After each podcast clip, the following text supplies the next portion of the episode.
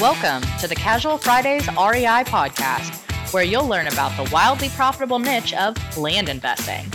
Active land investors Adam Southey and Justin Sleva are here to share their experiences with you so that you can learn how to build massive cash flow and huge profits from this highly lucrative niche. So, without further ado, here are your hosts, Adam Southey and Justin Sleva. Hey, what's up, everybody? I'm Adam Southey here with my co host, Justin Sleva, and this is the Casual Fridays REI podcast. Today, we'll be talking about revenue generating activities. Before we do that, though, let's talk about Prycd.com.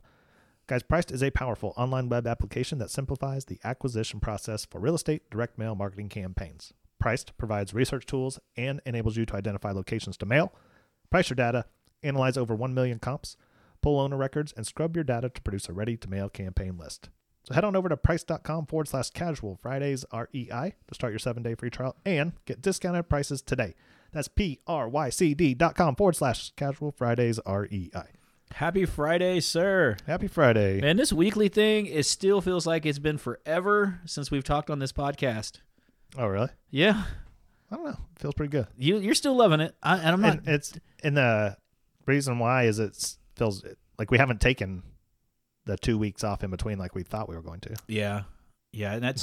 So It's it to me though like we had the storm so we came out of that we lived we survived we talked about that Oh, yeah. last Friday so now we're back for this Friday and like I said it just feels like I, I'm still feeling not hundred percent whole I'm, I don't know what to tell you man I, I just don't hmm.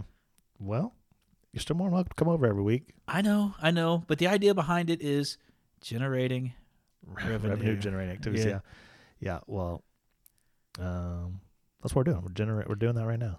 doing a podcast, just Yeah. chatting here with my buddy. Yeah, yeah, Yeah, it's a uh, it's a funny conundrum, and so while going through this, and as we all do in our everyday land investing careers or real estate investing careers or entrepreneurial whatever you're doing, you are inundated with information via social media.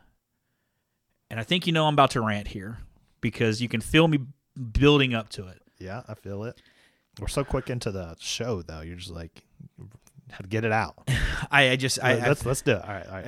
I- it's you got your few minutes ready, set, go. Okay, so there's three things, three hot topics I continually see in the social media worlds of people asking and people telling and people giving a wrong information.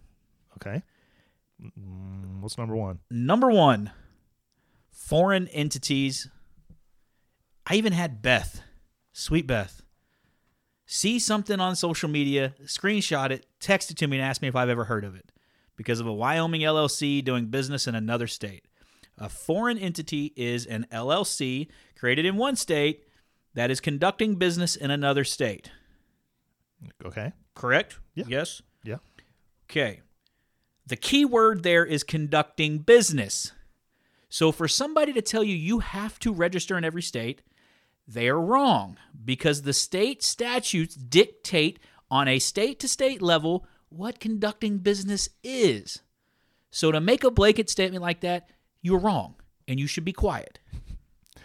That is the uh, beauty and terribleness of social media, internet in general. 100%. Everyone has a voice. And so I ran into this in a little deal I did in a state called Idaho, where they said, Justin, you're selling land here. You're conducting business. No, I'm not. I am not conducting business according to your state statutes. Here is the state statute owning real property is not conducting business in the state of Idaho.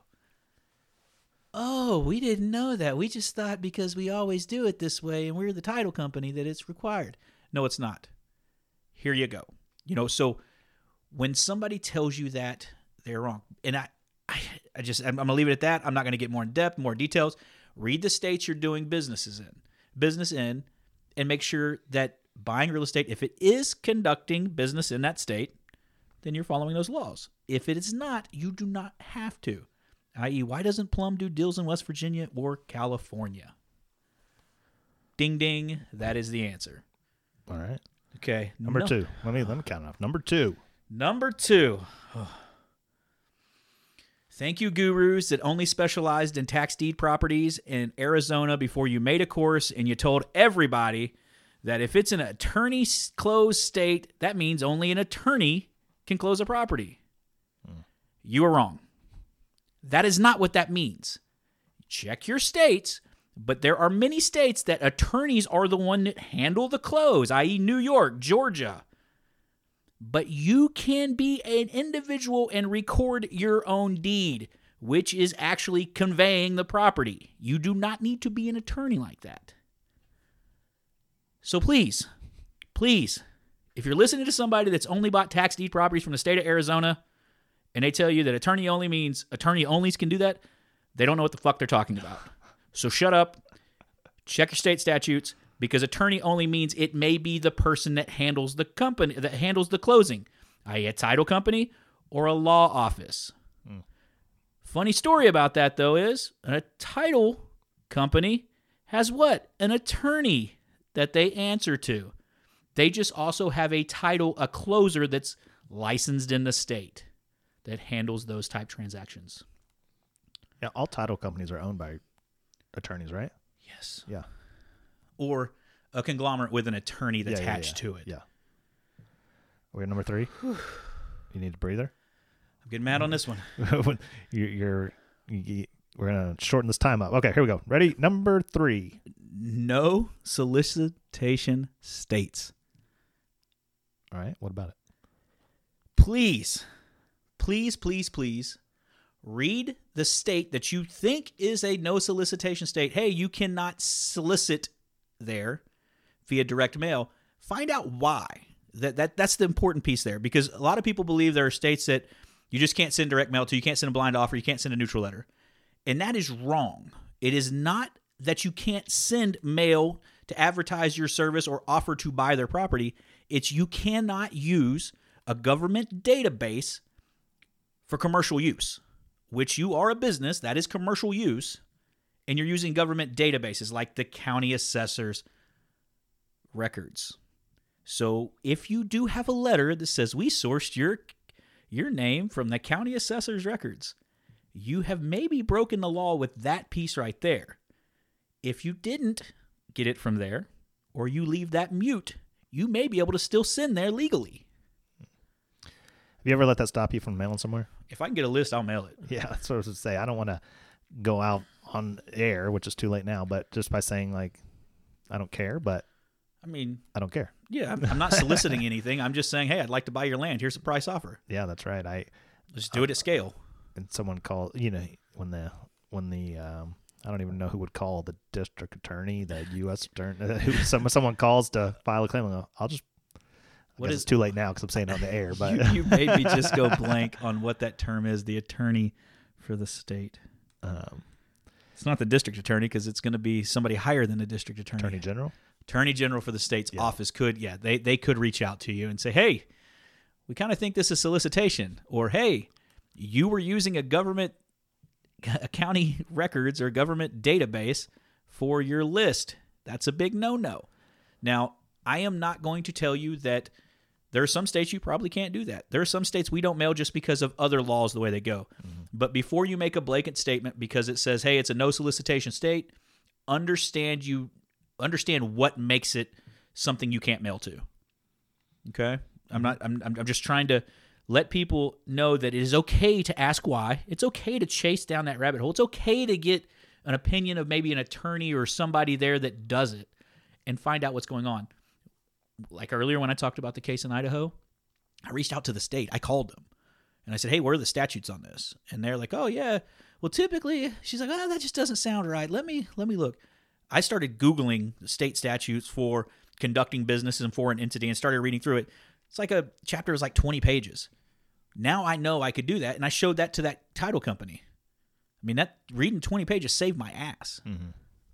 I think the overall um, message here is if you're taking all your advice, business advice from people on the internet who've done less than you, then you're gonna get you're gonna miss out on some things. Do your own research, check things out yourself. Yeah, I mean it's you know, and I know this sounds counterintuitive to what a revenue generating activity is because you're like, "Oh, I'm not, you know, sending this piece of mail, getting this deal, looking at it and getting closed." It's but it also is a revenue generating activity because now you may open a market. I'm not going out and saying, "Hey, you know, Idaho says you can do this, so I'm going to mail Idaho now, even though a lot of people believe it's a no solicitation state. Well, what makes it a no solicitation state, and what how can you work around that? And do I have to be registered a foreign entity there? You know, whatever that is, all goes together. You may create your own market that nobody else is touching because you took the time to understand the nuance of that that market or that niche area. I think was kind of a stretch to make that a generating revenue. Hey, baby, I stretch I stretch it all. That was a stretch. It was almost a ten minute rant. I know. I feel better now, though. Do you know how much how much relief has come over my body? I've been chewing on this for like two weeks. There's those three topics, and I've got one more that just eats me up every time. We'll make that the next show. We don't have any. We don't have enough time to go into the fourth one. Okay, okay. And we need to talk about revenue generating activities. I like it. Well, then tell us what it means. hey, Justin, I'm just gonna throw the ball back at you. You just ranted for 20 Uh, minutes. I'm no, sure it, mean, it means kid- doing things that are either going to produce uh, revenue or that are.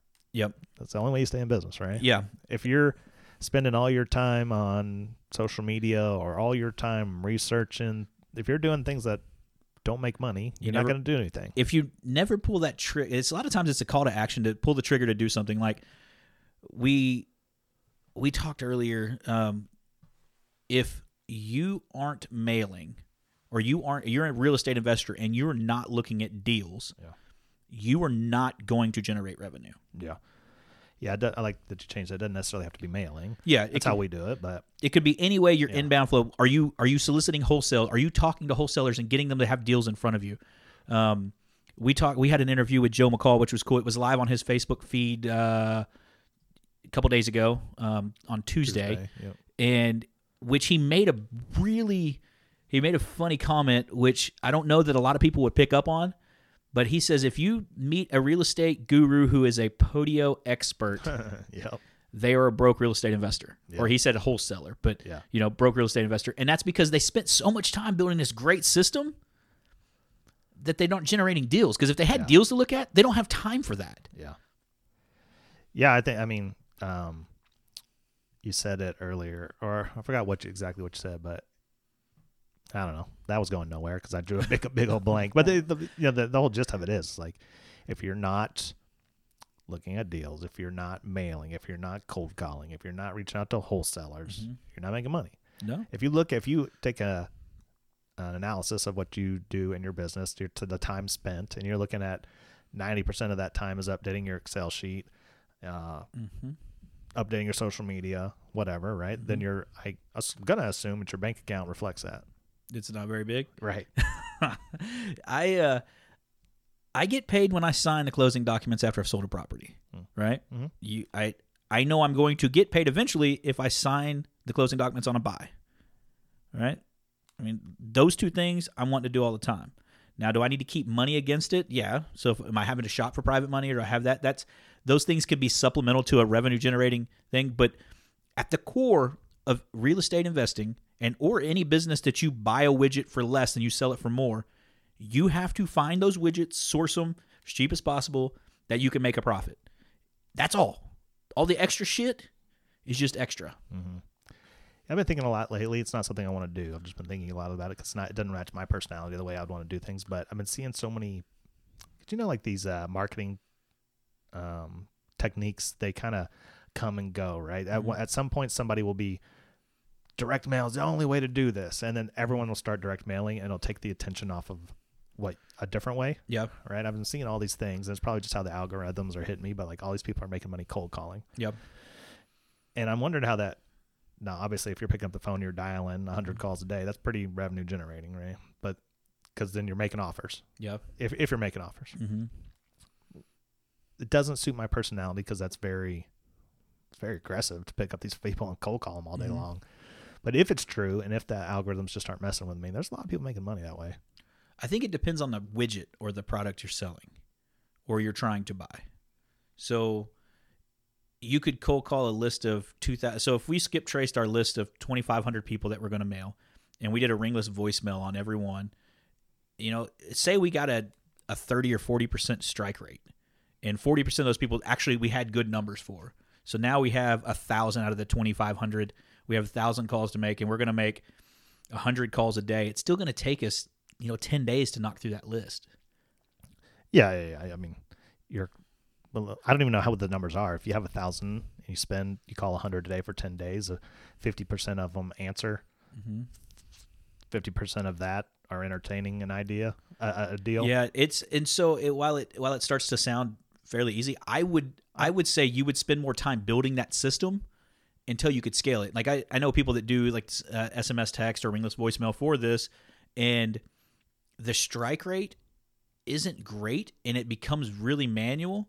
And then the question is, is okay, well, for what it cost me and what how much time I spent on this, could I have just sent more mail or just Yeah, ramped up that number? It's way harder. and It's not as automated, Mm-hmm. right? But if if uh, I the reason why I came this is like thinking of new new investors. Mhm. They don't have a ton of money. Not everybody can send out 10, 20, 30, 50,000 letters, right? Mhm. What's another way you can do generating ac revenue generating activities without having to put more mail out? Cold calling is definitely one of them. Reaching out to wholesalers, Yep. that's another one. I mean, Mhm. I don't know anybody who's built their entire business off buying from wholesale, like, but I, it's had to have happened, Yeah. Right? And so, so what are other ways? I'm thinking, I, I that's, mean, that's I'm why I e- just brought I'm even up. looking at stuff that's been on the market for over 365 days and just sending those, sending them an offer. They've got it on the market and there's an agent there and it's been 365 days and it's 150 acres in Oklahoma and it has access and I could get it for 60 cents on a dollar and I didn't spend any marketing money other than sending the offer and then I could split that down. You know, those those are ways you can run down this. Now, do you want to spend all day doing that? No, but you could dict you could say, "Hey, I'm going to look in my market that I'm already shopping, look for stuff that's been on the market for a while, and then start to send offers on that if you know you can force the appreciation there."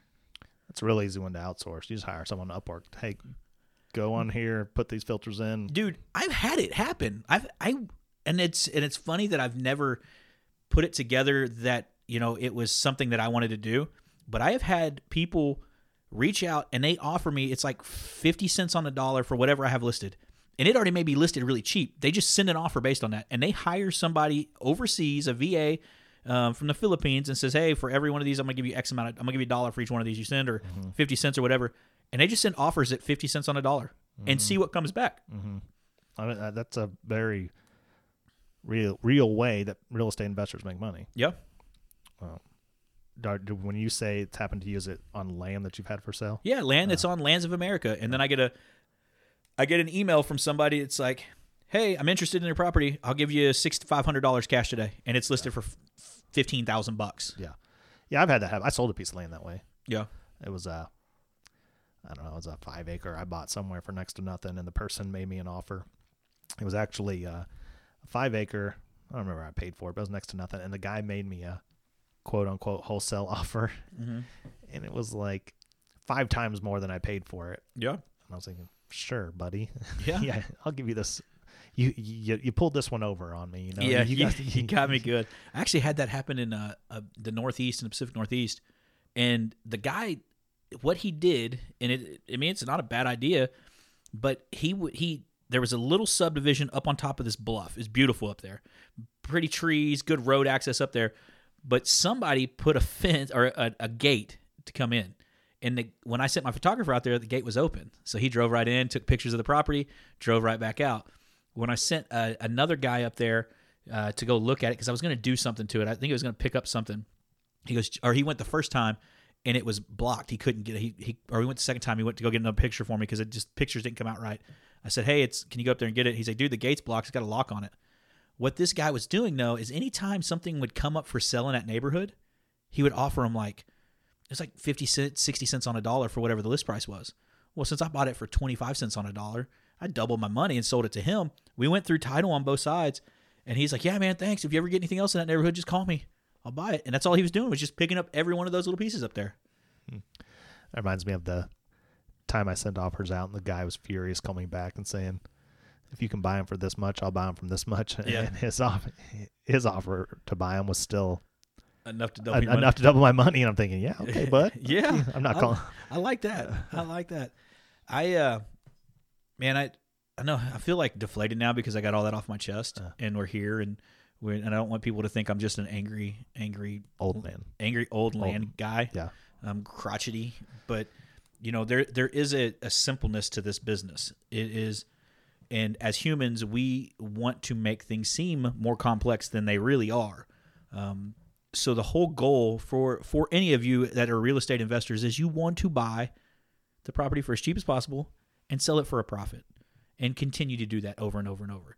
So if your activity does not do that, it's like a support activity like building out a new CRM or you know, I'm going to go learn how to be a motivational salesperson. You know, that stuff's good in its right time. But if you're not making money yet and you're not focusing on that drive to generate revenue, your your business is going to stall and it's not going to get up and get going. All right. I think you said it. Yep. Well, we, that was a 20 minute podcast. First 10 minutes, you got it off your chest. Okay. 10 minutes, we talked about what we're going to talk about. Very balanced podcast. You think so? Yeah. You didn't go too far? Um, I don't think so. Okay. You only dropped one or two, I think I said fuck once, twice now. three times now, I think. Okay. Two or three. Okay. Carl. Carl count for us. Uh, we'll end it there, guys. It's Friday. We hope you have a great weekend. As always, do us a favor: go to Facebook, Instagram, YouTube, give us a like, follow, subscribe, and then go to iTunes, go to Stitcher, go to wherever else you're listening to us. Like, rate, review, and subscribe to the show. Appreciate it. We love you. See you next Friday. See you guys.